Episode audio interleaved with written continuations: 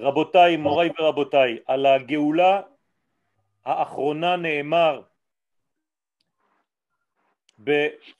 בנביא ישעיה בפרק סמך בית, על הר גבוה עלי לך מבשרת ציון, הרימי בכוח קולך מבשרת ירושלים, הרימי אל תיראי, אמרי לערי יהודה הנה אלוהיכם.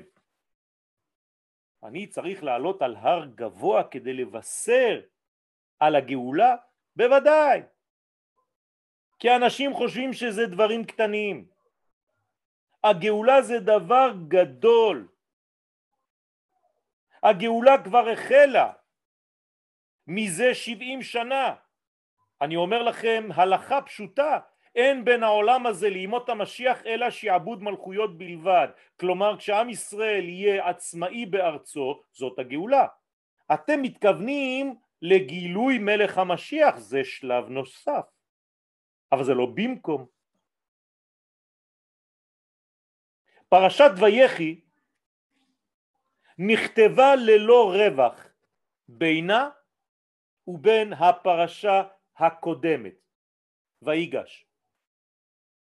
ואני שואל שאלה, למה אומרים שפרשת ויחי סתומה ולא אומרים על פרשת ויגש שהיא סתומה? הרי זה נוגע לשתי הפרשיות, עצם זה שאין רווח ביניהן, אז למה זאת סתומה ולא נאמר על ויגש שהיא סתומה? מה, היא פחות סתומה?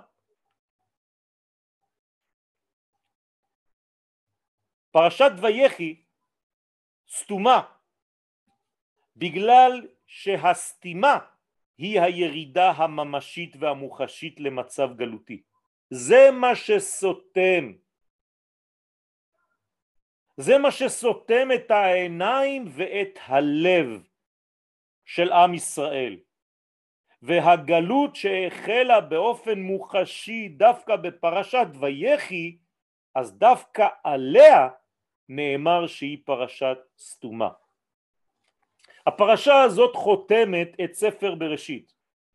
אנחנו מתייחסים לספר בראשית כאל ספר שהוא מקביל לספירת הכתר.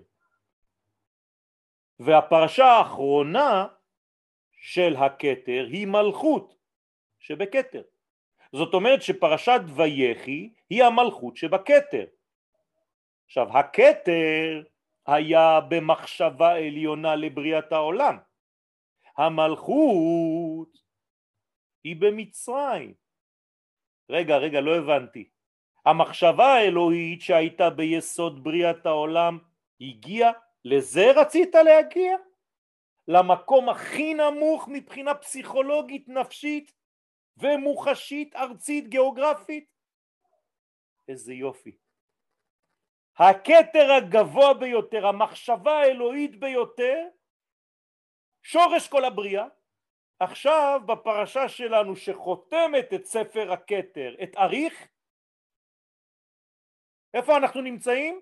בערבת הארץ. וואי וואי וואי וואי וואי וואי. מלכות שבכתר, ערבת הארץ.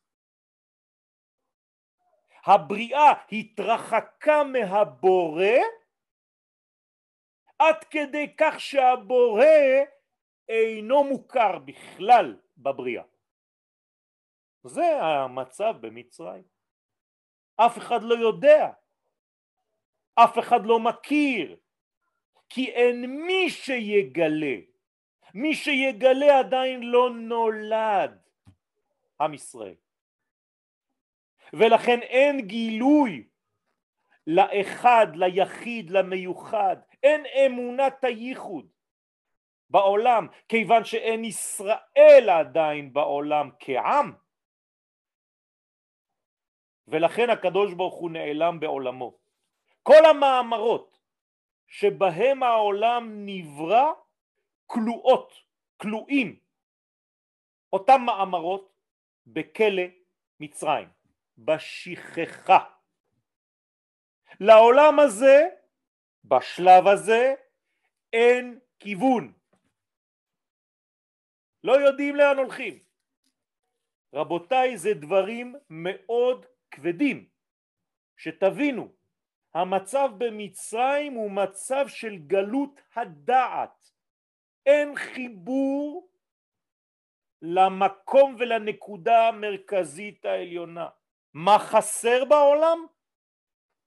היושר. העולם נמצא בעיגולים. מצרים זה האימא של כל העיגולים. אין יושר בעולם. היעד נעלם בתוך העיגולים של המציאות. אז למה ירדנו לשם? למה מהכתר הגענו עכשיו לערבת הארץ? כי דווקא בערבת הארץ, דווקא בנקודה של הערבה, מתחיל העובר להתפתח, והעובר הוא עם ישראל. תבינו טוב רבותיי, עם ישראל שהיה במחשבה של הכתר העליון של ארי חנפין, ירד, ירד, ירד, ירד, ירד, ירד, התרחק, התרחק עד הריחוק הכי אחרון. אי אפשר לרדת יותר למטה. מיציאת מצרים העולם רק עולה. הגענו לשיא החושך, ושם יהיה מכת חושך, שזה החושך בריבוע. אין יותר למטה. משם העולם רק הולך לצמוח. והצמיחה הראשונה המרכזית הוא לידתו של עם ישראל. משם התינוק שעתיד להיוולד, שיגלה את הקדוש ברוך הוא, את הרצון העליון שהיה בכתר. אז יש כאן פעולה שלא מובנת, אבל היא הכרחית. הרעיון הגדול כדי להתבטא בעולמנו צריך לרדת רחוק, רחוק, רחוק. אבל בינתיים אנחנו רק בתחילת העיבור, בתחילת תקופת הגלות. זאת הפרשה שלנו. ואנחנו זקוקים שם להדרכה. לא רק בשביל אלה שהיו שם, אלא בשבילנו. אלה שהיו שם לא הייתה להם תורה. אנחנו מדברים עלינו. אם אני קורא השבת פרשת ויחי, זאת אומרת שאני בעצמי, בארצי, בחברה שלי, נמצא בגלות מצרים. רבותיי, קשה לי לומר לכם את זה, אבל אנחנו כולנו עכשיו במצב גלותי של מצרים, ומיד צריך לתפוס את השחקנים הראשיים שם כדי לצאת. אם אני שוכח את השחקן הראשי עכשיו שנמצא שם בשטח, הלך. השחקן הראשי זה יוסף. השחקן שתופס את המושכות עכשיו זה יוסף הצדיק. הוא הולך לעבוד בצורה מיוחדת שתכף ננסה לברר. אז אנחנו זקוקים להדרכה הזאת. איך מתפקדים במצבים של חושך, של חוסר ודאות, של שכחה, של עצלות, של עצבות. אין יותר נמוך מזה. לשם כך שמר יעקב את שמו יעקב. למרות שהוא כבר נקרא ישראל, אבל הוא שמר את השם הזה. הוא השיג כבר את המעלה הישראלית, אבל השם יעקב, השם הזה מאפשר לו, משמש לו, בזמנים של גלות. רק הוא יכול לחיות שם. ויחי יעקב בארץ מצרים. אבל השני, ויקרבו ימי ישראל למות. איזה יופי. יעקב חי, ישראל קרוב למות. למה לא כתוב שישראל מת? כי ישראל לא יכול למות. אז הוא קרוב למיטה, אבל הוא לא ימות. כי הוא גונז בקרבו את האור האלוהי הגדול, אין מוות. אז יעקב חי, אז בעצם אף אחד לא מת, אבל הוא קרוב למיטתו, וזה לכשעצמו כבר בעייתי. המנגנון הגמיש שעכשיו אני מנגיש בפניכם, מאפשר לעבור בגמישות מיעקב לישראל ומישראל ליעקב, תלוי במצבים. רבותיי, המנגנון הזה קיים אצלכם, אצלנו, כל אחד מאיתנו. במצבים של גלות, של שכחה, אל תנסה להישאר ישראל. רד למדרגה היעקובית שלך, כי אם תישאר ישראל אתה תהיה קרוב למות. תשימו לב למה שאני אומר לכם, זה חשוב מאוד. תלוו את המצבים שבהם אתם נמצאים. אם אתה לא מרגיש טוב, אל תגיד לעצמך, לא, עכשיו אני מרגיש טוב. לא, אני לא מרגיש טוב, אז אני קצת יעקב, אז אני עוקב אחר המציאות הזאת. אם אתה מתכחש להרגשה הלא טובה, כלומר אתה נשאר ישראל, אתה תמות, אתה תהיה קרוב למיטה. אז יש לך מנגנון מבסט שמאפשר לך לחיות איכשהו, להתקטן, להתגמד, ולהיות מדי פעם יעקב, לא קרה כלום. וכשאתה חוזר לישראל, תחזור לישראל, אל תישאר יעקב. המנגנון הזה הוא מנגנון הישרדותי, הדומה לפעולתו של האישון, האיש הקטן שיש לנו פה, אישון, ילד ילדון, איש אישון. יש לנו אישון קטן שלפי החושך או האור הוא יודע להתאים את עצמו. כשיש אור גדול הוא אומר לעצמו אני לא צריך כל כך הרבה, אז הוא מקטין.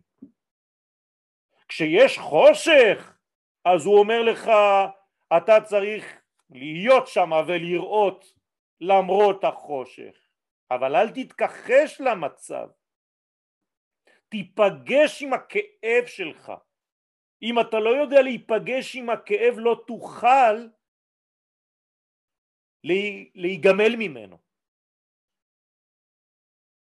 לא, לא בכדי אנחנו עושים, לא עלינו ולא עליכם, שבעה וחודש ואחד עשר חודש, כי צריך להיפגש עם הכאב. זה לא קל סתם להגיד לא קורה כלום, אין כלום, זה לא נכון. החלפת הזהות הזאת לפי הצורך בין יעקב ובין ישראל היא מצוינת, אבל היא יכולה להיות מסוכנת ביותר. וכי למה? פשוט מאוד. היא מסוכנת כשאתה לא יודע מתי להתנהל כיעקב ומתי להתנהל ולחזור ולהיות ישראל. יש אנשים היום בארץ הקודש שלא יודעים שהם ישראל, הם עדיין חיים כמו יעקב בגלות. זה לא מתאים. התורה שאתה לומד לא מתאימה כבר לדור שאתה נמצא בו. סגנון הדיבור שלך לא יאה, לא נאות. אתה חייב להיות בגמישות הזאת שהזכרתי קודם, אבל בד בבד להיות מאוד מאוד מדויק במעברים האלה בין יעקב ובין ישראל. יש כאן שיעור לדורות, רבותיי. מתי מגיע זמנו של ישראל לשלוט? ומתי אני צריך כבר לעזוב את יעקב? הסברתי בשיעור בצרפתית שתנועת הבירור שונה מחול לשבת. בימות החול מותר לי לקחת את הפסולת ולהסיר אותה. יש לי דג עם עצמות, אני מוריד את העצמות ושומר את הדג. בשבת אסור לי, כי זה כבר שבת, זו מעלה אחרת. אז מה עושים? אני רוצה לאכול דג, אז תאכל את הדג ותשאיר את העצמות. אבל זה נראה אותו דבר. לא. בימות החול, בחול, בגלות, התעסקת בעצמות היבשות וכל הזמן ברחת, ברחת מהעצמות, הסרת אותם כי פחדת, סור מרע. בארץ ישראל אני דורש ממך גישה אחרת לחלוטין, תתייחס לטוב, תיקח את הדג, תעזוב את העצמות בשקט. מבחינה פסיכולוגית רבותיי, אני יכול לקצר לכם הרבה זמנים אצל פסיכולוגים. תפסיקו לחרטט בעבר שלכם. אתם פשוט נותנים לאנשים להיכנס לשם, להציף את כל הזבל ולהישאר שם. הגיע הזמן לפי הבעל שם טוב, זכותו תגן עלינו אמן, להתייחס לאור. קח את נקודות האור שבך. תפסיק לחפש טראומות. אתה לא תיגמל מזה, בחיים זה לא ייגמר. כל אחד יש לו מלא סריטות. אני עכשיו בארץ ישראל בזמן של גאולה, אני עכשיו עושה את הבירור הפוך. אני לוקח את הדג, אני עוזב את העצמות. אני לוקח את הטוב שבי, אני עוזב את, עוזב את כל הסריטות שהיו לי. ממילא כבר אין מה לעשות עם זה. אבל בינתיים, ויחי יעקב בארץ מצרים שבע עשרה שנה. התורה בעצמה מדגישה שיש כאן חיים. וכי זה אפשרי? איך אפשר לחיות? אז אמרתי לכם, כדי לחיות במצרים צריך להיות יעקב. עכשיו, מה זה כל הסיפור הזה? אומרים לנו שיעקב חי במצרים, וחז"ל יודעים לומר לנו ששבע עשרה השנים האחרונות אלה של חייו היו השנים הכי יפות שהיו לו. איך אתה מסביר את זה? במצרים אתה פתאום מתחיל לחיות בנחת, בשקט, וכל מאה ושלושים השנים הקודמות היו מלאות בסיבוכים. יעקב בעצמו אומר את זה לפרעה. אתה יודע, פרעה היקר, ימי שני מגוריי שלושים ומעט שנה, אז הוא היה מאה ושלושים שנה. מעט ורעים היו. למה?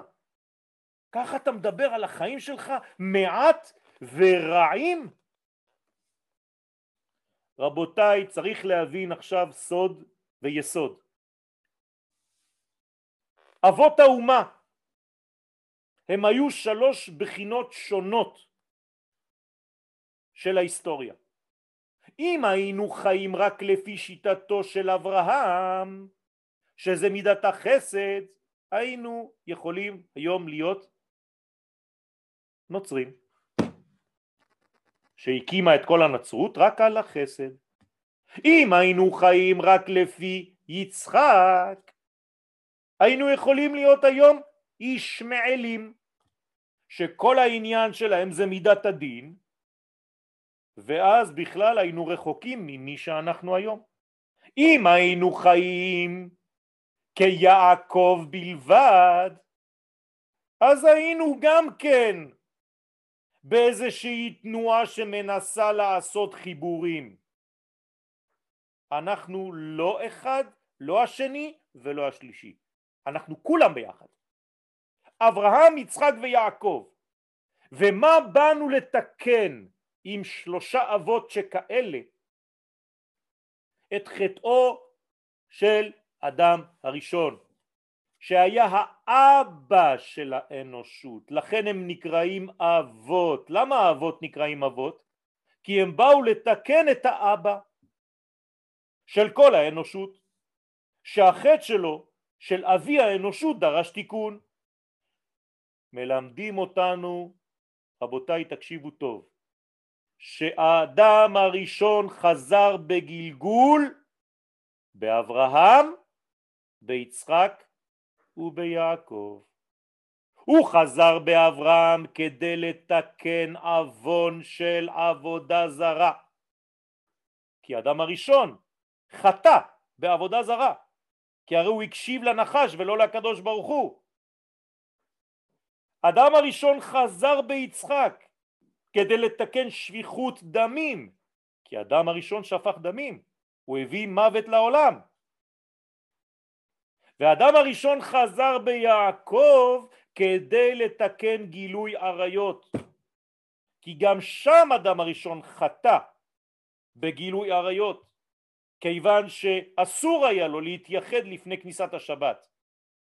וכל הסיפור של הנחש שבא על חווה והטיל בזוהמה. אני עולה קומה. כשאדם חזר באברהם, הוא חזר בבחינת נפש. תקשיבו טוב. כשהוא חזר בגלגול אצל יצחק, הוא חזר ברוח שלו. וכשהוא חזר ביעקב, הוא חזר בשביל הנשמה. וכיוון שאנחנו עכשיו עוסקים ביעקב, אנחנו צריכים לעסוק בעניינו של יעקב, כלומר בתיקון גילוי עריות שצריך ואמור לתקן את הנשמה של אדם הראשון. עכשיו, כל מה שאדם הראשון חטא בהשחטת זרעו לבטלה במשך כל השנים שהוא עזב את אשתו, כמה זמן זה היה? מאה ושלושים שנה.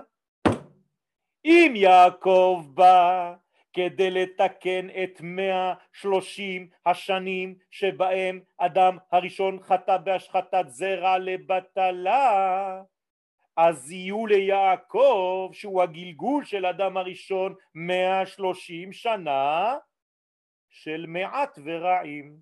וזה בדיוק מה שהוא אומר לפרעה. עכשיו, למה הוא אומר מעט ורעים? הרי כל דבר מדויק. כי התיקון הוא היה על מיעוט הדמות. הרי מי שלא עוסק כראוי בעניין של עריות, אז זה נקרא ממעט את הדמות. אז לכן זה נקרא מעט ורע, ויהי אונן רע בעיני השם, כי היה משחית זרעו לבטלה. אז מעט ורעים אומר יעקב לפרעה, והוא מקווה יעקב שאנחנו נשמע את השיעור שלו, דרך זה שהוא מדבר לפרעה בפרשת השבוע, לפני שאתה הולך לאכול קוסקוס או חמין. אני באתי לעולם במשך מאה ושלושים שנה. הגמרא, דרך אגב, מה שאני אומר לכם פה, זה גמרא מפורשת בעירובין, דף י"ח, עמוד ב'. כל אותם ימים, שנים, שהיה אדם הראשון בנידוי, כלומר עזב את אשתו, מה הוא הוליד? הרי הוא היה לבד. הוליד רוחין ושדין ולילין. שלושה ביטויים של מה? של דמויות שיוצאות ממה? מזכר בלי נקבה. כשיוצא תינוק מחיבור זכר ונקבה, בסדר, התינוק הוא בנוי משניהם. אבל כשהתינוק, שהוא רק זרע ולא יכול להתפתח לתינוק בינתיים, יוצא רק מהאבא. מאיפה הוא יוצא? מהמחשבה שלו. ולכן באופן פרדוקסלי, הנשמה שהוא מוציא בזרע לבטלה יותר גבוהה מילד רגיל שהוא הולך להביא לעולם. וואי וואי וואי וואי. עכשיו, מה עם כל הנשמות האלה? פשוט מאוד, ברגע שיעקב סיים את מאה ושלושים השנים האלה לתקן את החלק הזה, קודם כל, מיד באותו רגע נכנסה בו הנשמה של אדם הראשון. ולכן, כמה שנים נשארו לו לחיות? שבע עשרה שנים. כמניין טוב. הוא יצא מהמנגנון של הרע ונכנס למנגנון של שבע עשרה שנים בחינת טוב. טוב שנים, שבע עשרה שנים. וזה הסוד של ויחי יעקב. פתאום אחרי התיקון הזה הוא חזר לאיתנו, למצב האמיתי של החיים שלו. עד עכשיו מאה ושלושים שנה היו רק עניין של תיקון, של אבי האנושות. ברגע שיעקב מסיים את העבודה הזאת, מה הוא מבין? מיד, שאסור לו להישאר במצרים. כי הרי כל הנשמות הגבוהות הללו, אמרתי לכם שזה נשמות גבוהות בגלל שזה זכר בלי נקבה, ויצא מהמחשבה של הגבר, של האדם הראשון, ירדו אותן נשמות למצרים. כלומר טיפות הזרע לא הלכו לאיבוד בגנים ובפרדסים ובאגמים ובנחל גיחון, אלא ירדו למדרגה עמוקה של חושך. המדרגה הזאת נקראת מצרים. כלומר שש מאות אלף טיפות של זרע כאלה יצאו במשך מאה ושלושים שנה מאדם הראשון. שש מאות אלף שהולכים להיות עם ישראל שהולך להיוולד מחדש בתיקון. תראו מה זה. מהדבר הכי מכוער לכאורה, עכשיו הולכים לדבר שהוא התיקון של כל העולמות. כמו הופעתו של מלך המשיח. אתם יודעים שהכל בצורה עקומה, נכון? יש דרכים למקום.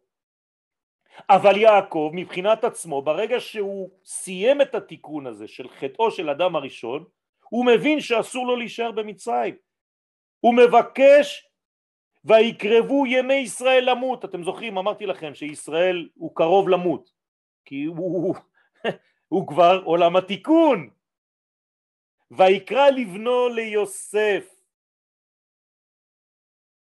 אל נא תקברני במצרים, בבקשה תוציא אותי מפה, אני סיימתי את שלי. אם אני נשאר פה זה רק יהיה קלקול, אז תוציאו אותי מיד, אני חייב עכשיו ללכת לארץ ישראל, תקבור אותי שמה. אני קופץ קצת, אני מדלג. לעומת יעקב, יוסף לא מבקש דבר כזה לפני שהוא מת.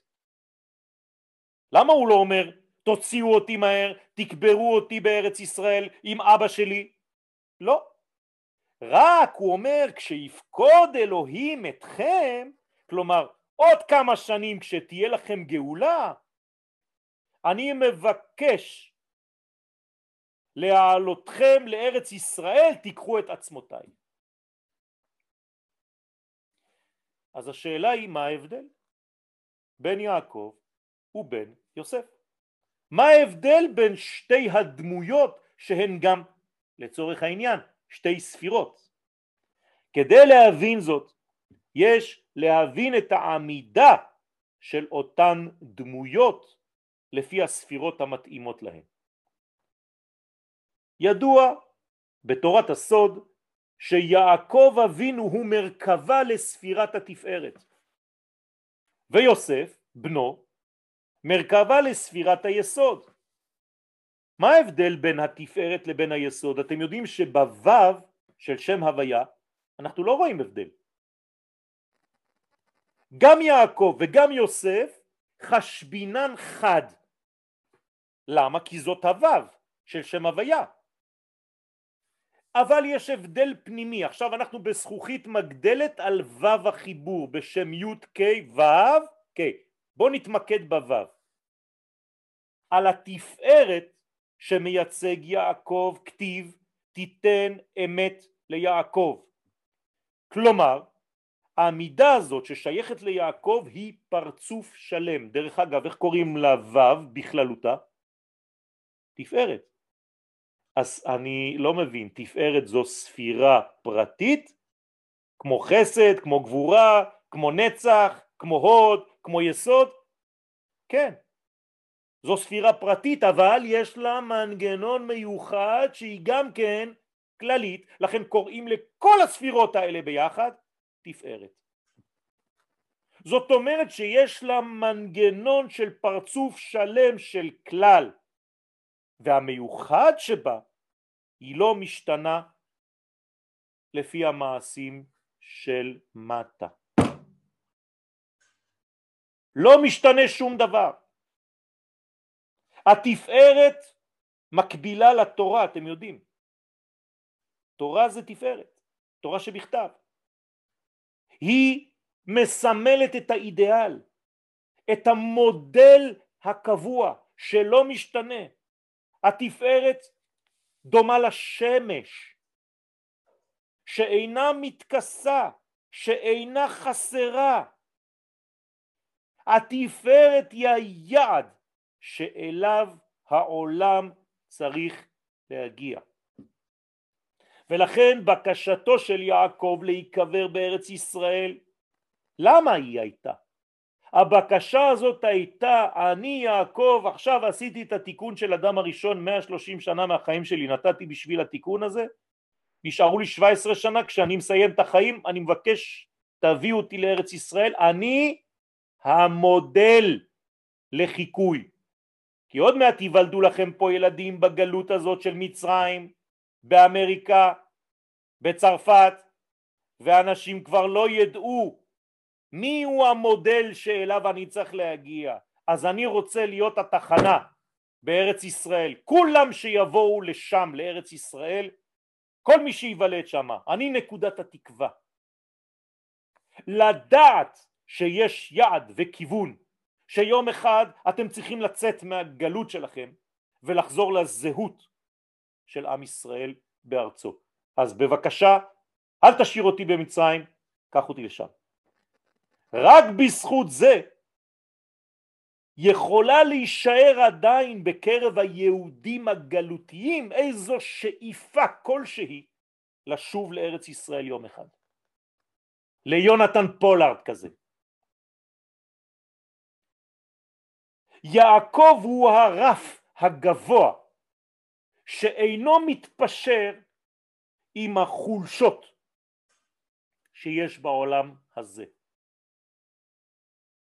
לא משנה באיזה גובה העולם שלנו נמצא, הגובה הזה של יעקב לא זז. זה הגובה העתידי. יעקב, ספירת התפארת, אינה משתנה לפי מעשים תחתונים של העולם שלנו. התפארת הזאת תובעת, בתו, כן? תמיד היא תובעת את המצב המתוקן. אני לא אתן לך לנוח. ביקש יעקב להישב בשלווה, אין.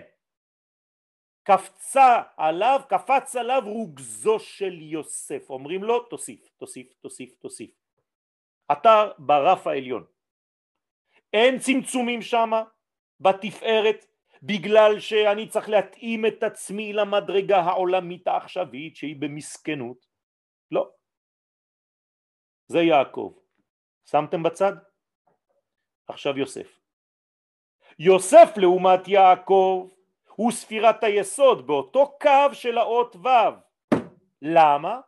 כי הוא כבר מתפשר עם המציאות התחתונה. יוסף יודע להנגיש את עצמו למצב של המקבלים ולסיטואציה העכשווית. דרך אגב, מה שאני אומר לכם, זה תמיד מופיע בהיסטוריה שלנו. תמיד אתם תמצאו את הזוג הזה.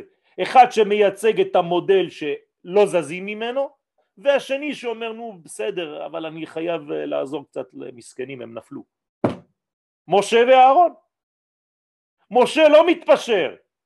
אהרון יכול אפילו לעשות עגל, כשמבקשים ממנו, כי הוא זורם עם האנשים ומנסה קצת להעלות אותם.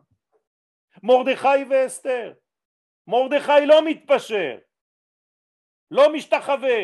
אסתר נכנסת אצל אחשוורוש, הופכת להיות קצת אשתו ומנסים לעשות איכשהו כדי לעבוד בתוך השטח. הלל ושמאי. הלל לא מתפשר. שמאי, כן, כל הזמן, אה, סליחה, הלל מתפשר. שמאי לא מתפשר. שמיים מידת הדין, כמו שמיים. הלל זה פה, בסדר, בוא נראה מה אפשר לעשות, אולי אפשר לעשות. עוד מעט ט"ו בשבט. אתם יודעים שבשביל הלל, מתי זה ט"ו בשבט? בט"ו בשבט. אבל מתי בשביל שמאי זה ט"ו בשבט? באחד בשבט. למה? כי לא אכפת לו עוד חמישה עשר יום כדי לראות מה יהיה בעולם. לא, אני רואה את הדברים בשורש, תעזבו אותי בשורש. זו שיטה, רבותיי. רבי שמעון בר יוחאי והתלמידים, אותו דבר. מותר לגרור ספסל בשבת? כן, רבי שמעון לא אכפת לו אם אתה עושה ציורים על הרצפה, כי זה לא הראש שלך, לא אכפת לי מזה. אתה סתם עצבני. רבי אליעזר ורבי יהושע, אותו דבר. רבי אליעזר, בתשרי נברא העולם, זה האידיאל שלי. אתה מחכה לניסן, בסדר, אז אתה רבי יהושע. עד שיפנימו ויצאו ממצרים. אני הולך לפי האלוהות. תמיד תפגשו את שני השחקנים. דרך אגב, הם נמצאים בתוככם. הם נמצאים בתוכי. יש את האחד שאומר, יואל, דיר בלק, לך לפי המושגים העליונים. ולפעמים יש איזה יואלי, שאומר, טוב, נו, יש לי חולשות, בוא נרד קצת, אולי נעזור קצת למטה גם, וצריך להתפשר עם המציאות, יש חולשות פה, נו. אתם מבינים? ישראל ויעקב, אני יכול להמשיך עד מחר בבוקר, אבל הבנתם את הרעיון. הגמרא במסכת יומא דף נון דלת, האם עולם מאמצעיתו נברא או מצדדיו נברא? יא רבק, תראו איזה שאלות. מאיפה הקדוש ברוך הוא ברא את העולם? מהאמצע או מהצד? מי אומר מהאמצע? רבי אליעזר, בטח. מי אומר מהצדדים? רבי יהושע. מה, מה, מה פשר המחלוקת? פשוט מאוד רבותיי, האם אתה הולך לפי הנקודה המרכזית, המיינסטרים, או אתה מתפשר עם הצדדים, עם מה שיש בה, בשיפולי הגלימה של החולשות שלנו. אני רוצה שתבינו טוב, כי אנחנו מדברים סך הכל על ספירת התפארת והיסוד, ושניהם חשבינן חד, אומר הזוהר. אז איך?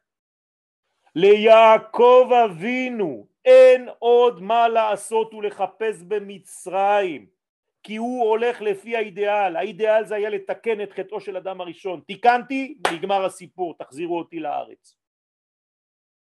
ליוסף, הוא עכשיו הולך לקיים ולעמוד על התפקיד החדש שלו, להכשיר את בני ישראל למצב גלותי שאנחנו מתחילים השבת, אבל גם להכשיר אותו למצב הגאולי שהולך להתחיל החל משבוע הבא. זאת אומרת שיש כאן גם כן את האדם שיכול להתפשר למציאות. דרך אגב, מי זאת האמא של יוסף? רחל, נכון? היא גם לא בפנים, היא גם בדרך, באפרת. למה? היא כמו יוסף, היא עוזרת לעם ישראל בדרך, בקשיים, לפני ההגעה לאידיאל. תשימו לב, גם האמא וגם הבן שלה אותו דבר. לאה, איפה היא? במערת המכפלה. יהודה, הבן שלה. זה סוד גדול. זאת אומרת שיש כאן אפשרות להיות ולהתפשר, להתגמש. אני רוצה לעזור. כמובן שיוסף זה לא איזה אחד שאומר אני יורד ולא אכפת לי מה יהיה. לא. אני יורד על מנת ללוות את החוטא בחטאו ולשקם אותו. יוסף הוא זה שהולך לבית כלא, להיכנס, לראות את כל העבריינים. העבדיי, אני הייתי ראשון, זוז, כבוד הרב. כן, הייתי, אני נותן שיעורים בכלא בבית שבע, בבאר שבע. אני אומר לכם, אני רואה אנשים, שאנשים האחרים אומרים לי, איך אתה נכנס בכלל לשם? אסור להכניס להם אפילו את העט הזה, למה הם חותכים אותו ועושים ממנו סכין. ואל תשאלו שם, כבוד הרב, אני הייתי ראשון, אל תיקח אותו, צא מיד, צא מפה, צא מפה יא רבק. ככה זה. אבל כבוד לרב. יוסף הצדיק יודע להיכנס וללוות אנשים כאלה. יעקב הוא בחינת התפארת הגלויה בדמות אדם. יוסף הוא בחינת היסוד, גם הוא בדמות אדם אחר שיש לו כותונת פסים, יש לו את כל הגוונים. מה אתה עבריין? מה עשית? גנבת? אנסת? טוב, יש לי גם קו שמתאים לך, אני עכשיו הולך לתת לך שיעור תורה, אחד מהפסים שלי בכותונת מתאים לאנשים כמוך. רבותיי, זה לא קל. מתפשר עם המציאות. התפארת היא השלמות המוחלטת, האבסולוטית. לתפארת אין שום שינויים. אבל עם ישראל הוא בחינת מלכות. אז מי הולך להתחבר עם המלכות? היסוד או התפארת עם היסוד? אז תלוי. במצבים אידיאליים, ואני חוזר לשיעור של שבוע שעבר, אז יש לי דודי, כלומר גם התפארת וגם היסוד מתחברות כדי להתחבר למלכות, אבל בזמנים של גלות, מה לעשות? אז לפחות שיהיה לי את יוסף, כי המלכות יש בה שינויים רבים, פעם היא חסרה, פעם היא שלמה, אז מי יכול להשתוות למצב שלה להיות פעם חסר, פעם מלא? יוסף הצדיק. יעקב לא יכול. אם יעקב היה מתחבר עם ישראל וישראל למשל נופל, שבירת הכלים. כי יעקב המידה שלו לא סובלת את השקר, תיתן אמת ליעקב. לא אומרים תיתן אמת ליוסף, יוסף הצדיק. האמת לא סובלת נפילות, אבל אנחנו לא יכולים לחיות ככה. זה מידת הדין הכי גדולה. לכן הקדוש ברוך הוא בא ושיתף מידת הרחמים, זה יוסף. הוא נכנס לרחם. ומי מחבר בין האידיאלים הגדולים האלה של יעקב ובין כל החולשות שיש לעם ישראל?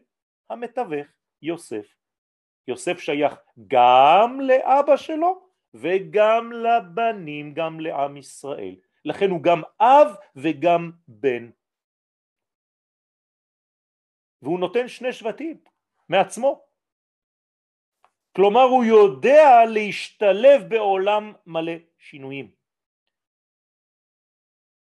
היסוד מחבר, הוא קושר, יוצא שבעצם כל הפרשה שלנו היום נותנת עכשיו את זכות הקדימה ליוסף הצדיק. כשיעקב בא ומבקש את יוסף, רש"י במקום אומר מי שהשלטון בידו. כאילו מה, אנחנו לא יודעים? לא. הכוונה הוא מי שעכשיו תופס את המושכות בידיים. דרך אגב, יעקב משתחווה למי? אל יוסף. אבל כדי שזה לא יהיה בושה, אז כתוב שהוא משתחווה על ראש המיטה. אבל יוסף הוא הראש. הוא עכשיו בעצם, הוא נותן לו, אתה ממשיך עכשיו אותי. אני לא מסוגל לרדת. אני במדרגה כל כך גבוהה, לפעמים יש רב כזה גבוה, שהוא אומר לתלמיד שלו, אתה לך תיתן שיעור שם, אני, אם יראו אותי נכנס שם, לא יקבלו אותי. אני לא נכנס לשם. אתה תיכנס, אותך יקבלו. זאת אומרת שיש את הרצוי ויש את המצוי. יעקב הוא הרצוי, הוא בעולם של רצוי, יוסף הצדיק בעולם של מצוי. מסוגל לצמצם את השפעתו לפי יכולת המקבלים. כמובן שהצמצום הזה של היסוד הוא רק לצורך העילוי, כמו שאמרתי קודם, של המלכות. יש לו מגמה ברורה מאוד, להשיב את המלכות אל השלמות, אל התפארת. זה ההבדל בין האמת, התפארת, ובין הטוב והרע. זה היסוד. כלומר עכשיו הכנסתי לכם עוד נושא חדש, שזה בומבה של נושא. אני מביא אותו ממורה הנבוכים של הרמב"ם. הרמב"ם במורה נבוכים חלק א' פרק ב' מביא את הנושא בהבדל שהיה לפני חטאו של אדם הראשון ואחרי חטאו של אדם הראשון, אבל זה נושא בפני עצמו. אני רק זורק לכם את הנתונים. בהתחלה מדובר היה בעולם של אמת ושקר, ואחר כך ירדנו לעולם של טוב ורע. ומי שמבין את הנואנסים וצריך ללמוד אותם, זה בעצם נושא, זה כמו סדרה, נכון? יש סדרות.